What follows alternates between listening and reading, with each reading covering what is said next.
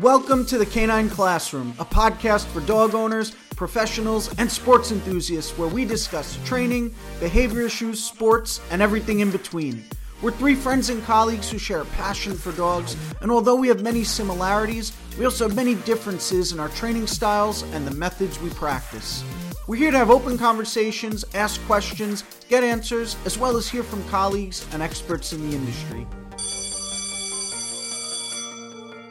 So take a seat and get your notepad out because class is in session.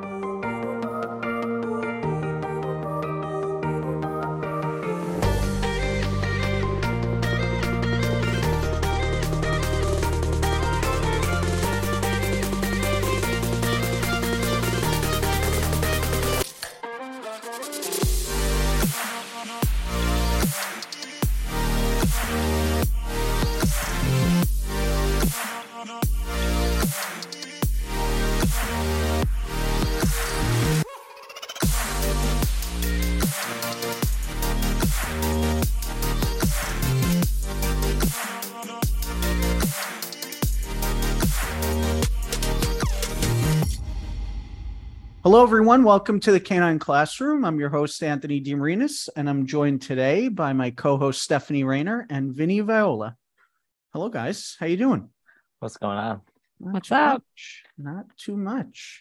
How's the puppy treating you? He's doing good. He's big. He's already like 43 pounds, only five Oh, months. He is big. Yeah, big boy. Actually, I saw the video today, uh, posted on Instagram compared to uh, one of your other dogs, Yeah, What's he's uh just as tall as Spencer now, the pit Spencer. bull, That's who it was. Yeah. but he's a lot skinnier. But Hmm. he's he's gonna be bigger than him soon. Baloo's still got a couple of inches on him. Oh, okay. How about you? What's going on with your puppy? Not much. She bit my hand today. We're playing Uh-oh. tug and she missed the tug. She got Anthony. we'll So, whoopsies. See, tug tug does cause aggression, huh? Ooh, good topic to start on. Good topic to start on. Does does tugging cause aggression? Who wants to start that one? Oh man, yeah, I've been uh, looking at Tug lately because Zim just got over his his teething, so I've been adding it to his repertoire. Um, what what do you guys do in the beginning with with Tug? Wanna answer that, Well, yeah, I was gonna say. I mean, I start. I started right away.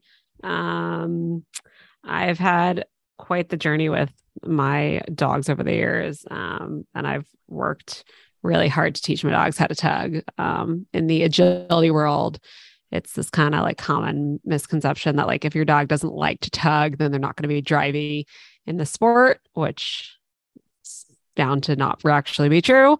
But uh, but yeah, I got this border collie, um, my five year old border collie, I believe, who it took me seven months to teach her how to tug. She did not Oh, like wow, to tug. really that long?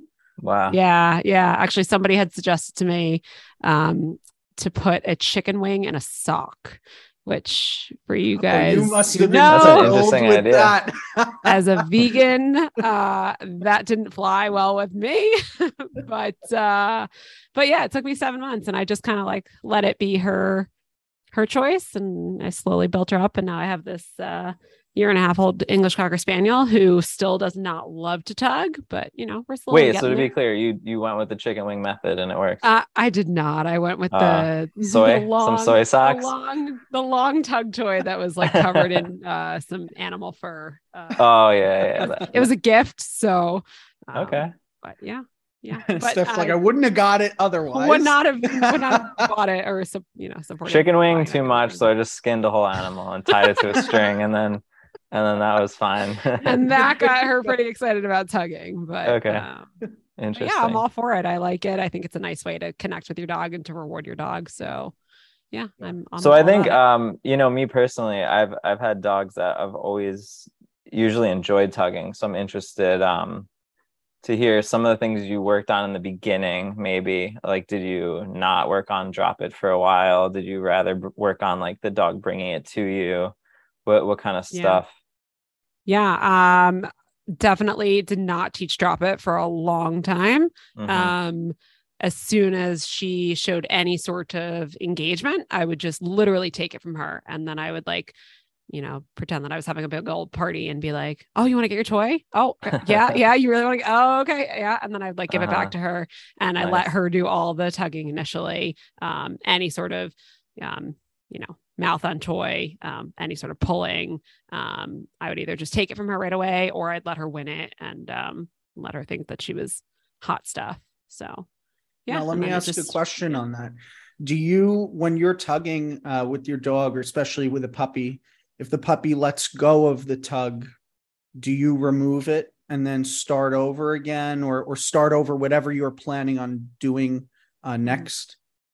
That's a good question. Um, what do you mean by remove it? So, like with with my dogs, for example, whenever I introduced tug, we would tug, we would tug. I I wasn't introducing drop it right away, but mm-hmm. if the puppy let go of the toy, then I would just kind of pull it up towards me or off to the side or whatever, and then maybe we would start we would start over whatever we're doing, whether we were doing a training exercise or we were like in class with you if mm-hmm. i was mm-hmm. tugging and then journey would let go of the toy all right we're going to start whatever we were just doing again whether it was going back to the jump or going through the tunnel so i was just curious if like it's something that you tend to do with your own dogs yeah for sure i mean i think i would i would always suggest stop before the dog does. So if you're working on building toy drive, if you don't have a dog that doesn't have a ton to begin with, keep the session really short. So any sort of engagement with the toy immediately take away the toy, you know, progress on to whatever you were trying to teach um, and keep your sessions really, really short. So yeah, I would, I would take away the toy, but I would try to try to stop it before they yeah. choose to end. Yeah. Yeah. Okay. So.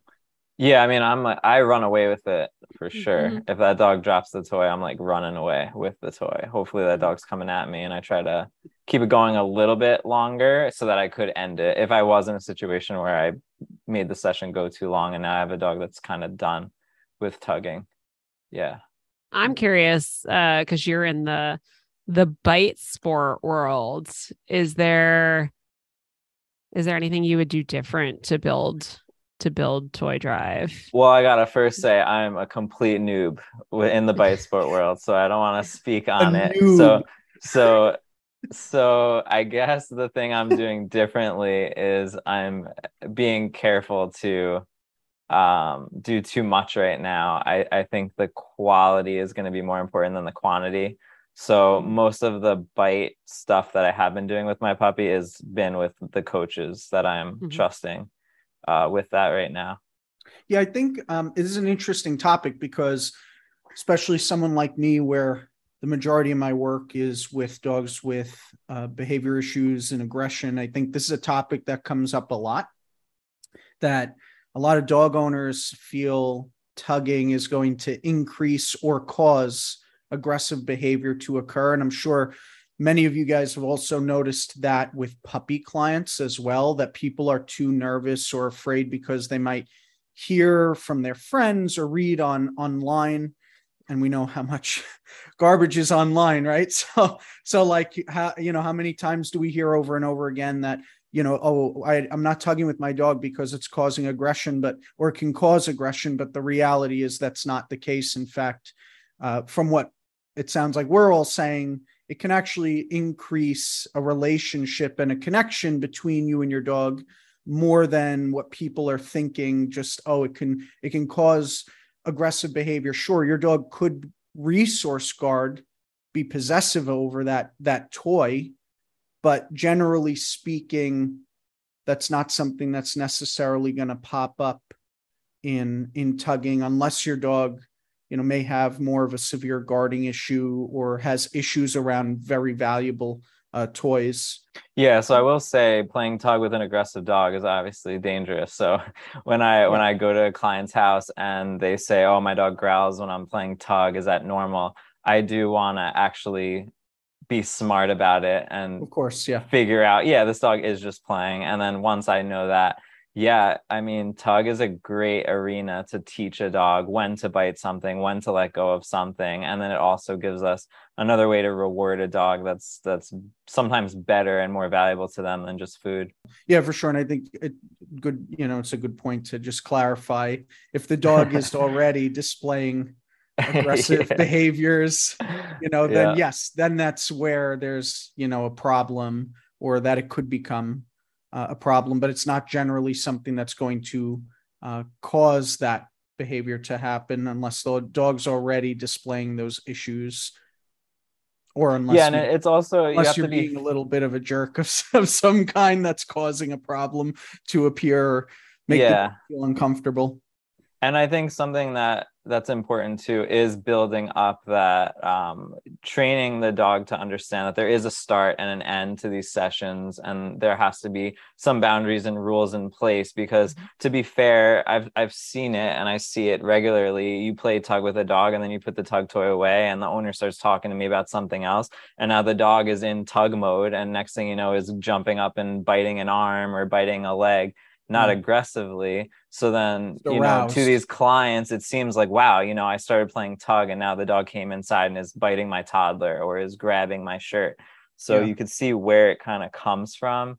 Um, but once you you build that, you know, like, look, we're playing tug right now, and now we're done playing tug. And then how do you um, work a dog down when they are getting very, you know, because they can, they could get a heightened state when they're playing a game like tug how do you end it? Because i know for me like when i when i'm ending some arousing type of activity with my dogs generally i want to kind of bring them back down to neutral and that might be either doing something more relaxing like going for a walk or coming in and bringing them to their dog bed and here you go here's like a chew to go chew on and and settle down with a little bit. So what do you guys do on that topic? Um well i mean I I'm uh typically working with dogs that need to be worked up. So I'm usually uh, I'm usually leaving the dogs wanting more. Um but I I do agree like now that I'm at the point with my own dogs where um, they get easily worked up because they see the value in the tug toy. Um, when I'm ending the session, like you said, we go for a walk or something like that. Um, I let them be dogs, sniff the sniffs all that good stuff. I do have uh, clear clear signals to my dogs before and after I do something like tug and I'll I'll start implementing them early on in lower um, not as exciting situations. So something as simple as petting them, right? I might say ready and pet them a little bit. I might even slowly roughhouse them, not crazy. And then at the end, I'll say something like enough. And then I'll just mm-hmm. simply stop petting them with a puppy i will you know follow that by feeding him his food in the crate and then shutting him down like that or or giving him the Kong and frozen stuff in there. So I'm I'm using it a lot in smaller situations before I'm just like having a 20 minute tug session yeah. with like, you know, blood on the toy and spit everywhere. and then I'm like, all right, enough. And then like the dog is like in the middle of the yard, like ready oh to my God. Like, yeah. So so I'm like More. explaining to the dog what those words mean um in yeah. situations that are that are calmer. Yeah, yeah. So definitely, like you guys, kind of. It sounds like you do the same. Like I'll have you use enough. I say all done. Mm-hmm. So usually, like I have a, a word that just kind of cues the dog to say we're done with that, and then I'll do some activity. Whether it's we're going in and we're going to go into the playpen area or on your dog bed, and I'll give you something to chew on just to kind of come back down. For sure, for sure. Well, on that topic of puppies, now I'm kind of curious since we all kind of have recent experience with puppies of our own, what are some of the skills or first things actually more important than maybe skills? What are one of the first things that you guys like to do with your puppies when you first bring them home? I mean, first night, first week even is just I want to get to know this dog. I want to figure out, you know, what are they like? What are they maybe scared of? What makes them nervous? What makes them comfortable? Um, I want to set up the environment. I, I I have the crate already set up. I have the food, the toys, all that stuff is ready, and um, obviously no obedience, no you know, maybe if anything, I put some food in my hand and lure around and get the dog just following me, just making them comfortable. And that's really my first, you know, first couple of days at least. What about you, Steph? I'm yeah, curious. for me, for me, it's really just getting them acclimated to my lifestyle. Um, Ooh, that's a good one. Okay. that means um, un- well, more time than I would like to admit uh, in a crate because I'm teaching for hours on end. Um, you know, getting in a car uh, and driving around because we travel quite a bit. Maybe just like a little bit of you know, like don't dodge out of the crate as soon as soon as I open the door. Kind some kind of like lifestyle uh, or um, yeah, like lifestyle tricks and stuff like that. You know, don't Yeah. don't dodge out the front door or anything like that, or um, you know, put this leash on, or like when I grab your collar, uh, you get a cookie because that's going to be a good thing because it means we're going to put the leash on and we're going to go outside, so you don't have that that dog that avoids putting the leash on, um, that kind of stuff. But yeah, Yeah. just and just letting them be a dog and that sort of a thing. I mean, this is the time really to be teaching them because they're like little sponges. So you want them to be learning all the good things, yeah. um, but not putting any pressure on it because they're just little puppies and they Yeah. don't know anything yet. So not really having too many expectations for what to expect your first week. Sure, sure. Yeah, a lot of I still get like where I don't really work with puppies too much anymore with my clients, but you'll hear the old school things of oh, it's you know, we have to wait until the dog's 6 months old, but that's so not true. We could start teaching our puppies when we get them at at 8 weeks old coming home from the breeder or from the shelter or the rescue that you're getting your puppy from like we could start right away those like puppies like you said they're they're uh, they're little sponges. What I really like to do a lot of times is I'll just get on the floor with the puppy and take the toys out and I'll make them alive. I might run away. I love teaching the name, uh, the name response right away, and that could just be like kind of making a sound or something and then calling the puppy by its name, running away with the toy, letting the toy become alive, and the puppy like bounces all over it and gets all silly and and I really enjoy also going like you know to large spaces and kind of having maybe a long line on the puppy. And as long as it's a secured area I'll I'll let the puppy kind of run around explore things like that kind of socialize to the environment and get exposed to the environment a little. And you know depending on the puppy and how focused they are I might even start like just kind of calling their name and running away a little bit. So they come chasing after and I'll reward the heck out of them whether that's food or or you know I'll bring the toy out with me and I'll just start dragging it around you know and playing with them Yeah. Nice. And, and kind of on that note, like, oh, I forgot who it is. We'll have to look it up. But there's someone who has this puppy protocol. Um, and she basically says between like a certain window, you should take them outside alone, especially if you are in like a multi-dog household. Um, if you have the luxury of a of a fenced-in backyard, great. If not, you know, just on a long line or something. But take them out by themselves and don't even have cookies on you just teach them kind of the value of checking in with you. So, like, you Yeah. literally just let them go sniff and be a dog, um, and you just kind of ignore them. And every time they run over and look for you, like, "Hey, mom, dad," you praise the the heck Yeah. out of them, so they learn the value in seeking you out. So, Yeah. Yeah. yeah. I have video. I think it's on my YouTube channel. I have I have video of Quest when she was 14 weeks old. I brought her to um, Asheville, North Carolina. And I don't know, maybe it was a little gutsy of me, but we went to like this park that was huge. I mean, it's just open space. And she was on her long line. I was like, all right, we're going off leash, walking around, hiking this this park together. And every time she checked in, praised the heck out of that, you know, Mhm. and this I have so much video footage of it because I she just like she'll run, she'll run however far away, and then she'd look back to make sure I was there.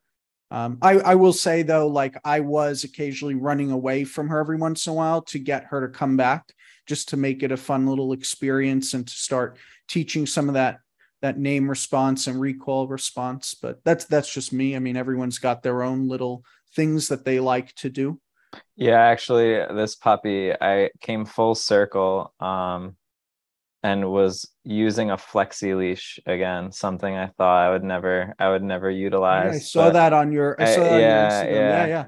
you know, like 15 years ago, it was the first leash I got, you know, before I knew anything. And then probably seven or eight years ago, I would have told you that was the worst thing to ever put on your dog. And then here I am walking down the street with this dog on a, you know, back clip harness and a flexi leash. People are probably like, who's this guy? He doesn't even know what he's doing. And it was neon And, green, if I remember no treats, correctly. no treats on me, you know, like, not, not because I was trying to not use food, but I really wanted, um, I really wanted my puppy to experience the environment more. I feel like with my last dog, I I went out with like you know all the the happy howies and the the fresh pet and all the stuff, and the dog was just completely zoned in on me and my food that he was Yeah. not really taking in. So you know I'd have some treats on me, but I wasn't making the focal point, and um.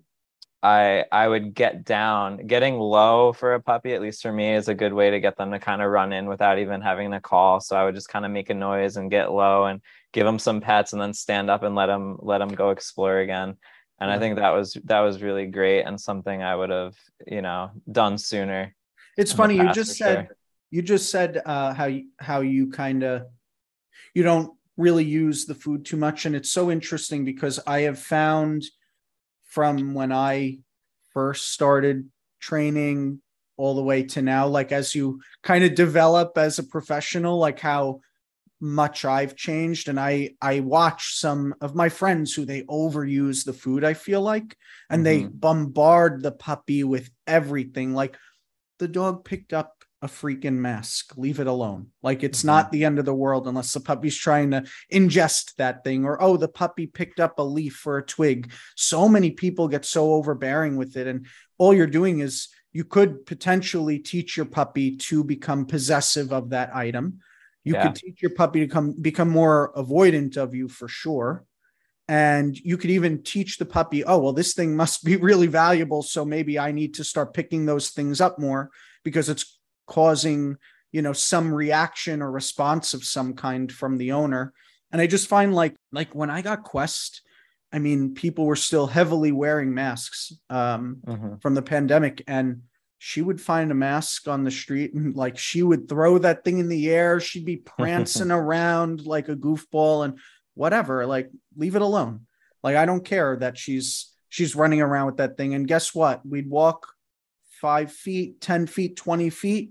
She'd spit it out and she'd go find something else or go sniff and explore and it wasn't a big deal. And now when we pass one maybe sometimes she'll still pick it up and play because she's a goofball and other times she doesn't care Mhm. so I think Mhm. like that's such a that's such I think an important point about like sometimes just letting your dog be a dog and not be so overbearing or or overusing the food when uh, there's things in the environment like let the dog get exposed let the dog see what's going on and take that information in as long as it's a positive experience and not like the puppy's not like overly scared or freaking out and something like that but Yeah, so like one of my first walks, I, I we I only went like three or four houses down, um, and everything was going great. And then there was the dreaded dog with the electric fence, you know, Oh. snarling at the edge of the lawn, you know, going back and forth.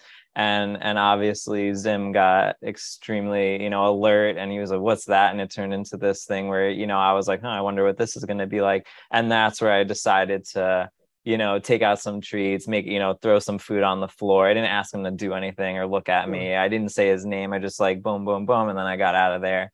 Um, and it was fine, you know, like, so I would interject it at certain times. Um, but otherwise just kind of let him be, just let him kind of take in everything.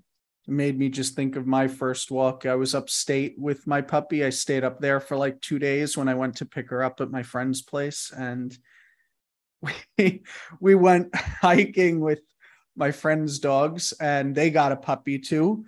And my puppy was not a fan of their puppy. Uh, Flipped him right over and let him know, like, we are not friends. And I was like, Yep. I remember texting Stephanie. I was like, I think I got the wrong one. no. I was debating. I was like, oh no. we're the right one. I need to leave this dog up here now. Like, what a disaster. like, this dog just flipped that other puppy over. That isn't good. so funny. It's so funny what we do with the different puppies too and the different breeds. Like I've had border collies, many border collies over the years. And um, they can be a little bit on the shyer side. And so I think people like to get them out and, um, you know, make sure that they're well socialized with people and dogs. And then I got the Cocker Spaniel and I was basically doing the complete opposite, teaching her kind of from day one, like, don't go say hi to the person until I tell you you can go say hi to the person because she could, I could like easily see that turning into her just leaving me in the agility ring to go say hi to somebody because she's a social little butterfly. So it's just different what you do with the different breeds too, and Yeah, the different dogs. I mean, they're all different. Yeah, right? like I going from a Labrador to a Malinois, I'm like walking around and I feel like my puppy already is like light years ahead of my lab in terms of like like I could take him to a parade with like a thousand people and he'll just walk by my side and look at me and it's like Baloo. I probably still couldn't do that. And he's you know he's like eight years old. He just wants to be friends with everyone. So yeah, it, it's super interesting to see how they you know act differently. I feel like uh, something that I did, you know, eight weeks old, I was already doing like sits and downs and stay. It was like immediate, just right into obedience, tons of obedience. I had the the box, the Apple box, teaching him to do heel, and um, I feel like with with Zim, I've been going much slower. I've been kind of breaking things down, um, smaller, and working on, you know, the first couple of weeks he was with me, like just luring, just teaching him the markers, like separate from even a behavior. So just saying good and delivering a treat to his face, saying yes and getting him to chase my hand for for food, saying get it and tossing a treat on the floor, and having training sessions where I would wa- work on something like a marker into you know by itself independent of of something like a sit or a down or or eye contact at at like nine ten weeks old. So i'm wondering you know when so the dog is in your house now it's comfortable crate training obviously is is number one. Um now that you have all that in place what are your structured training sessions in the beginning kind of looking like when your dog is maybe say 10 to 14 weeks old? Ooh, ooh, that's a good question. really good. question. Honestly, my puppy quest. So I have two kelpies. Is my puppy quest is very different from my adult dog journey when he was a puppy. He would knock out and crash like after being awake for an hour. Hmm. Quest was the Energizer Bunny running around. She would be the type who would go and just go and go. If I let her stay up for four hours, she would have done it. So honestly, our structured time was a lot of relaxation. And um, if like I was working at home, working with clients virtually, or doing some other like admin stuff, um, working at home, she was learning to chill out on a mat, whether that was in a playpen next to my feet, which is a thing I do a lot uh, in the beginning, or even tethering her. So that way she started learning to settle and relax. And that was all like just kind of the lazy approach. Was just using a bone or some chew of some kind, let her keep busy. And, and sometimes I would reinforce her calm behavior as she was chewing, um, just hanging out there. So that was a big one for me, honestly. I, I real aside from like crate training and um, pen training, I was definitely just teaching a lot of like relaxation. This is how we're living together in the house. And uh, she wanted to really constantly play with with journey. And so i was um it was really important to me that she didn't learn like oh it's just it's fine to just tear it up around the house and zoom around and start you know playing and and all this stuff. Like she needed to learn like how to coexist with me and journey. Um so that was that was honestly the most important thing for for quest because i think at the end of the day like each of our dogs is an individual right? So like journey is different than quest. And so teaching each of them based on where they're at or what we need for them is very important. So kind of customizing that. So like for journey i mean he just like he came here and he would fall asleep in the middle of the floor. I've never seen quest do that ever. The only like she needed what i call like structured nap time Mhm. which some of my clients like their dogs need that. You need a, your dog needs a structured nap. So okay you've it's been up for an hour. Okay let's go put that puppy away now and and help that puppy make a good choice to go take a nap. Whether that means like, here, you need a Kong toy to chew on for 15 minutes and then you'll fall asleep, or maybe you just put them in that space and close the door and, and the puppy may end up crashing on its own. But I think that, I think that's really, really important for some puppies. For sure. Developing that off switch type of Yeah. thing. Um, and then you also bring up your other dog. So I too have um, two other dogs in the house, and um, Zim ex- especially likes to play with Spencer, my pit bull. I was curious as to how you how you stop them from playing. Do you do you just separate them? Um, do you try to stop them while they are playing? Do you interrupt their play? What are you looking for when you interrupt it? And and what do you do if they don't um, Hmm. listen to you? I that's funny because you, you know, like that's one of those questions where I have to actually think about that because I think sometimes I don't realize that I'm doing certain things to be very Uh-huh. honest. And Uh-huh. we were actually talking about that before we started. Uh, yeah, kind of like podcast, right? Yeah. yeah yeah so um yeah i definitely will interrupt certain things quest is definitely pushy and Mhm. so if she was being and and journey's not the type to set a boundary necessarily in certain scenarios he will but he is not the best at setting boundaries or or rules with another dog so when I need to step in, I'll step in, and that might be either interrupting and getting the puppy or or the adult dog to move away, whoever I feel needs to be uh, moved away, or that might actually be going in and removing the puppy Mhm. myself, Mhm. whether that's like picking them up and removing them, or if I can't if I can't just go in and and interrupt it because they're just zooming around or just in the heat of the moment, then I'll go in and remove the puppy at that point and and end it there if I feel like the puppy's causing a problem. Almost like uh, in a way, almost like a little timeout or just a breather for a second, just to like take a chill for a quick sec. So so yeah, that's generally what I do. I'm trying to think what else I do honestly, but but I don't remember. Uh, I, I'd have to think about that. I kind of just react in that situation based on what's going on. But I will say, like with them, it was very controlled. So it Mhm. was not when because they would have played with each other all day long because that's how they are. So I, I wouldn't that was something I wasn't allowing, especially in my house, because they just play so rough. I didn't want them destroying the house. So it was when I felt it was appropriate. And a lot of times that was initially outside because they're just going to zoom around the house and destroy it. What about you? What have you been finding? So I think I used to underestimate how quickly a dog or dogs could actually be sidetracked, right? Just interjecting with a little bit of an interruption, like with two dogs playing, for example, they don't always just go right back, you know, to what they were Mhm. doing. So I feel like I would, in the beginning, I would try to just gently whether it just be like my body pressure just like walking over and separating them um, or getting the puppy distracted by something even food or a toy.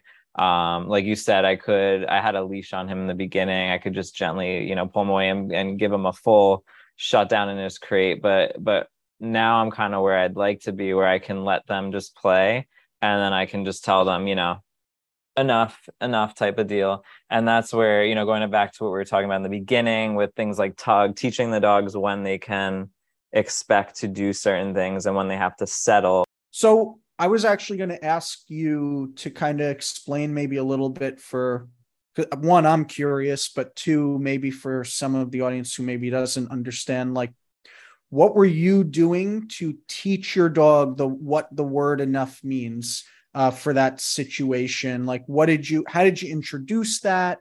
Um, like I will say, like one of the things that I was doing with my puppy was with this puppy. This is the first one I did this with. So it was kind of like a little bit of a trial and error basis. But like when she was not taking the signals well, especially when my adult dog was starting to avoid or tell her that's enough, I would go in and I would remove her and I would say a word that meant like for that it was uh, it was all done. So when I said all done, I would go, I would remove her and I would actually put her in her playpen to take a breather for a second. So, what ended up happening was over time, after repeating that a few times, she started to learn like when I walked over there and I said, that's enough, um, or all done, excuse me, she would, uh, she would just go wander off and I didn't need to put her in her playpen necessarily, but she would just know, okay, I'm just going to move away and, and take mm-hmm. a break for a few seconds. So I, have I've been noticing that I actually tend, and I, and I've done this for a while, but I just wasn't aware of it.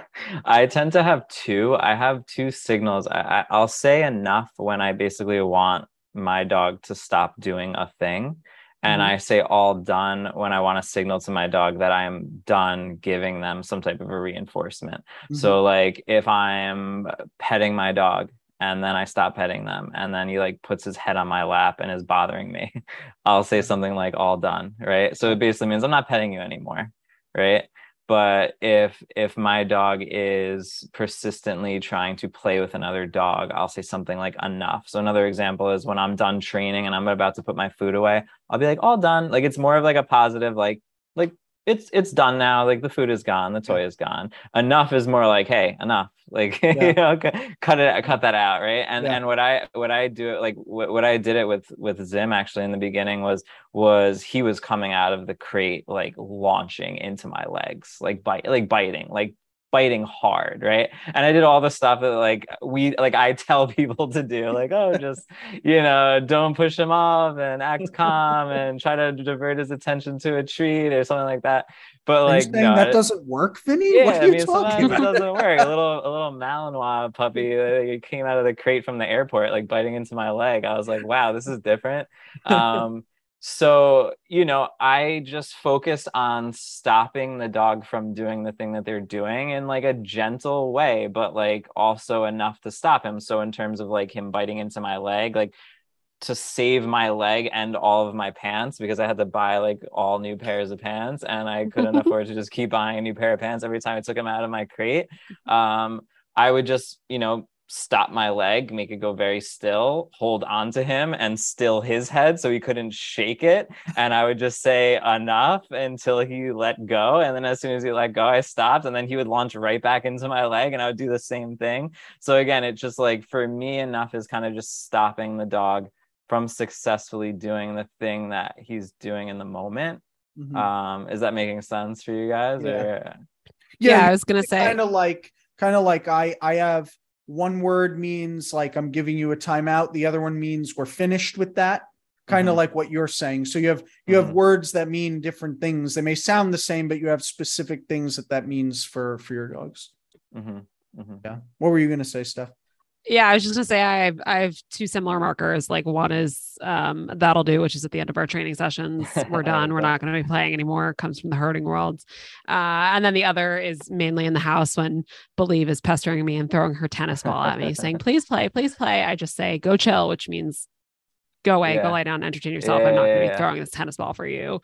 Otherwise, we'll be here all night. So yeah, so I guess what what some people um because I want to make it clear like one of the things that I see clients do or you know is they they attribute a lot of the power to the words, right? So they'll they'll listen to you talking and then they'll go home and they'll be like that'll do, that'll do, that'll do. And then like there's no follow up, you know. So so I guess I'm curious to know uh, maybe Stefanie what what you do. So say you say you say that not maybe not that'll do. What is the one in the house? Go chill out. You uh, go chill. Yeah, go, go chill. chill. So what happens yeah. if your dog doesn't then? Um, at that point, what would you? That's, that's a good question because I'm guilty of having to. That's for a different podcast. That's for a different podcast. I'm guilty of having to say it maybe more than one time because Believe can be pretty persistent with her little chocolate ball. Um, really I just ignore her. And if she gets really persistent, I'll just uh, nicely like guide her to her dog bed and be like, okay, this is where you should be right now. Go to your place and entertain yourself here. Um, so yeah, just trying to like you said, they don't necessarily respond to the to the verbal cues because dogs don't speak English, right? There yeah. has to be there has to be some sort of uh, behavior or body language associated with what you're saying. So I will I really try to say go chill in a very calm voice and literally act chill myself, ignore her, all that good mm-hmm, stuff. Mm-hmm, so mm-hmm. I'm not like go chill, yay! Like I really mean bring me the ball because we're gonna play. yeah, for sure. Yeah. It just kind of made me think about redirecting behavior. I found with Quest, I definitely did not redirect her behavior because she is the type of dog who will learn a behavior chain. I Mhm. she'll like, you know, like what you were kind of describing with Zim. You come out hot, you grab onto my legs, I ask for a hand target, or you know, I do some other redirection, and then the dog's going to learn that chain of events where I'm gonna come okay, out. I'm gonna every pop time you in I the hand, go- and I'm gonna bite you in the back of the leg. Yeah. Yep, every time I, I Yeah. grab you your pants, I'm gonna I, I'm gonna get a Mhm. treat because you're gonna ask me for a hand target, and and it Mhm. just creates this behavior chain. And I I found that with Quest, I definitely did not do that. Like she was because she's so persistent. I definitely had to I definitely had to create more rules and structure with her where I was either trying to be a few steps ahead of her so she wasn't doing something, or I mm-hmm. would just immediately end it if mm-hmm. something was happening because of just how persistent uh, she becomes. So that was one thing. And I find a lot of times it's hard with clients because sometimes things like timeouts or removing a puppy, depending on what that looks like for for each of you, that could be a good thing. And then sometimes that can backfire because the puppy can learn timeouts and all that stuff is horrible to them. And they'll start being avoidant or something like that. Whereas other clients, like I was just at one yesterday at a behavior case, and they did so much redirecting of behavior that the dog just learned to be more demanding and ask for attention and and beg you know and and it turned out they were constantly redirecting the dog redirecting the dog so all it was Mhm. doing was go to your bed getting a treat coming back over barking at the dinner table go to your bed getting a treat and it just created this chain Yep. of events back and forth back and forth Yeah, I totally agree. Um, and I, you brought up the going to your bed thing. That was something I did with my lab a ton, and it did not make him calmer. It did not help when people came over. It he you would tell him to go to the bed when someone would come over, and he would go there like a lightning bolt, and then I would release him to go say hi to the people, and it would be like launching at them like an agility trial and like rebounding off of them and coming back to me like I was like, the, you know, that's that's you know the way that I've taught the the greetings at the door and all of that stuff is has totally changed because of what you're saying. If you do too much redirection, too too much of that, it's crazy loops, crazy loops, and then the dog is getting more pumped, and then there's food involved, and if you have a dog that the food makes them more excited, now it's like all over all over the place. But at the same time, you know, back to my example with Zim coming out of the crate, or even with Tug, sometimes in the moment like what you have to do to stop the dog like is changing like it's fluid. So with tugging it happens all the time is like maybe maybe we need to use the leash or maybe the dog's on my leg right? And he's biting into my pants. So like i hold on to a leash so i can get him away from me right?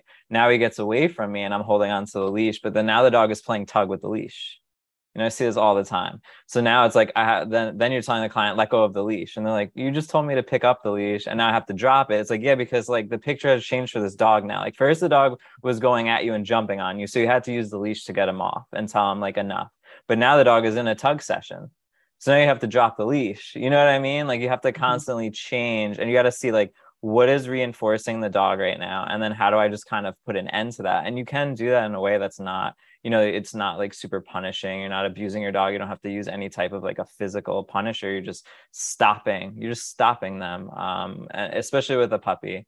So i don't know if that sounds different from what you guys are doing or you know you ever just just stopping the puppy from doing something. And i feel like there's i personally don't think there's something wrong with that or anything wrong with that. Rather um you know with zim i need i needed to do something like that. Otherwise you know he was going to be biting into my legs for forever Yeah. Yeah, no, I think Mm. it depends on the I it's definitely dependent on the dog's personality for sure. yeah What do you think, Steph? No, I thought that was a, a perfect way to tie it all in. Uh, so the moral of the story is that tugging does not create aggression. And it could be- It could be a really fun, positive way to reward your dog and also to teach them about uh, rules and boundaries and, you know, when it's acceptable to do this kind of a behavior and when you should do this kind of a behavior. We hope you enjoyed this episode of the Canine Classroom. If you liked the show, make sure to smack that like button, share the show with your friends, and give us a rating. Until next time, class dismissed.